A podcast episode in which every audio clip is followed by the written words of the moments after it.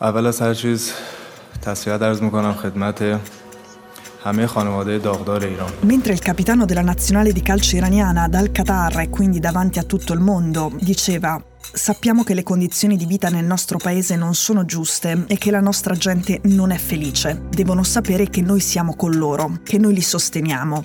E come sapete si rifiutava insieme a tutta la squadra di cantare l'inno della nazionale della Repubblica Islamica prima di iniziare la partita.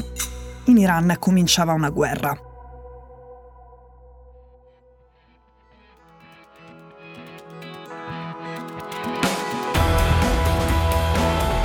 Sono Cecilia Sala e questo è Stories.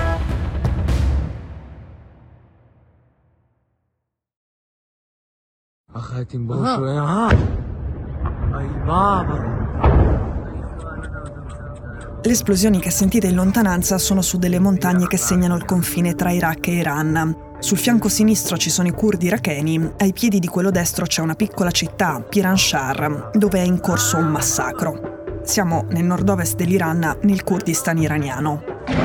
Le proteste qui sono più violente che nella capitale Teheran e il coro più cantato non è Donna, Vita, Libertà, ma il Kurdistan è la tomba dei fascisti. A Piranshar la repressione usa questa tecnica. Se vivi lì all'improvviso si spengono le luci in casa tua, è un blackout controllato, indotto, ma tu non lo sai ancora. Sparisce l'elettricità. Prendi il telefono per fare delle chiamate per capire che succede, ma non c'è campo, è sparita anche la rete telefonica e la connessione internet. A quel punto, quando sei al buio in tutti i sensi, arrivano gli elicotteri militari e i soldati entrano in città.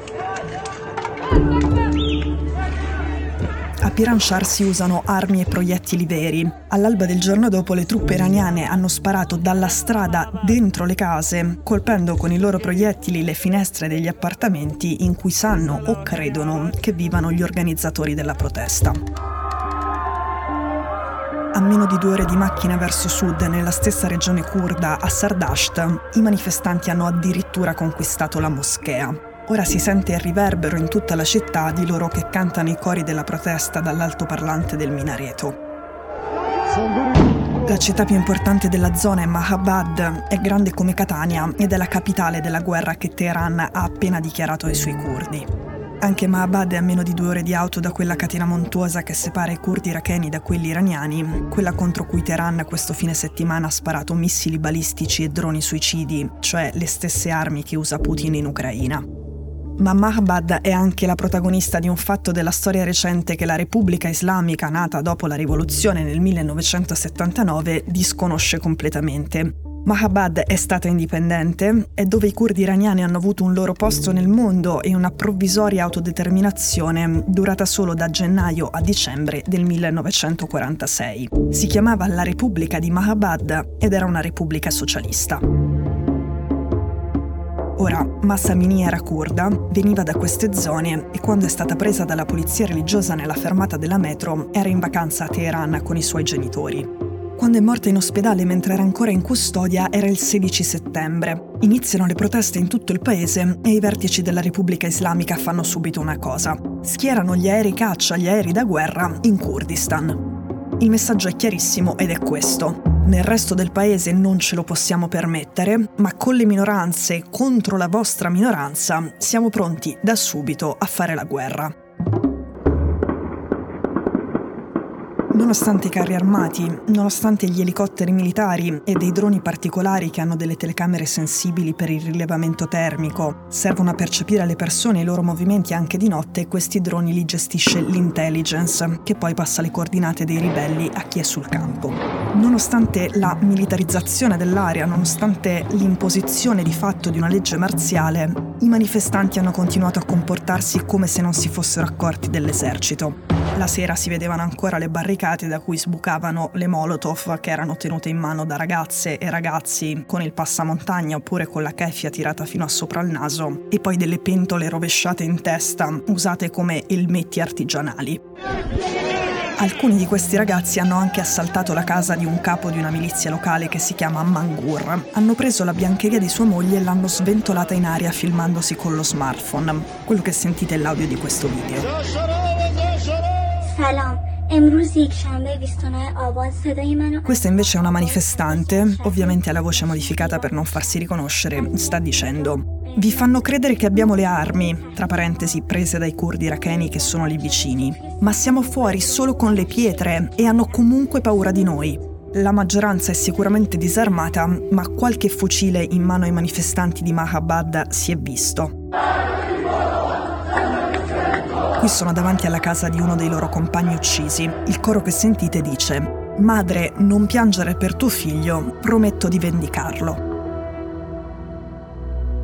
A Mahabad la guerra vera ai curdi è cominciata questa settimana, ma le cose si erano già messe male il 27 ottobre. C'era stato un lungo corteo sul viale principale per il 40° giorno dalla morte di Mahsa Amini. Quel giorno la polizia aveva ammazzato un giovane leader locale che si chiama Ismail Moludi. La mattina dopo comincia la vendetta e i compagni di Ismail prendono d'assalto il palazzo del governatore e quello del sindaco, appiccano un incendio e si filmano con il fuoco alle spalle. In generale, come forse avete capito, non è una novità la resistenza a Mahabad. Nel 2005 qui erano stati ammazzati 2 famosi attivisti dell'opposizione curda.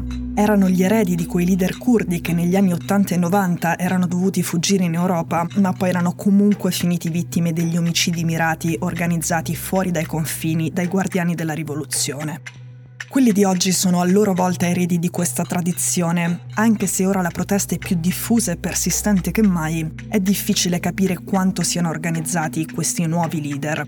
I curdi iraniani che sono andati a imparare a combattere sulle montagne a casa dei curdi iracheni, adesso implorano agli iracheni le loro armi per fare la rivoluzione a casa propria in Iran o almeno provarci.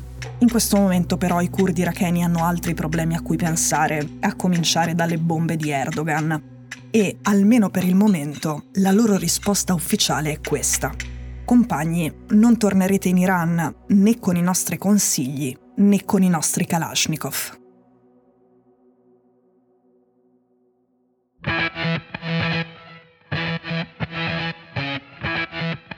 Stories è un podcast di Cecilia Sala prodotto da Cora Media.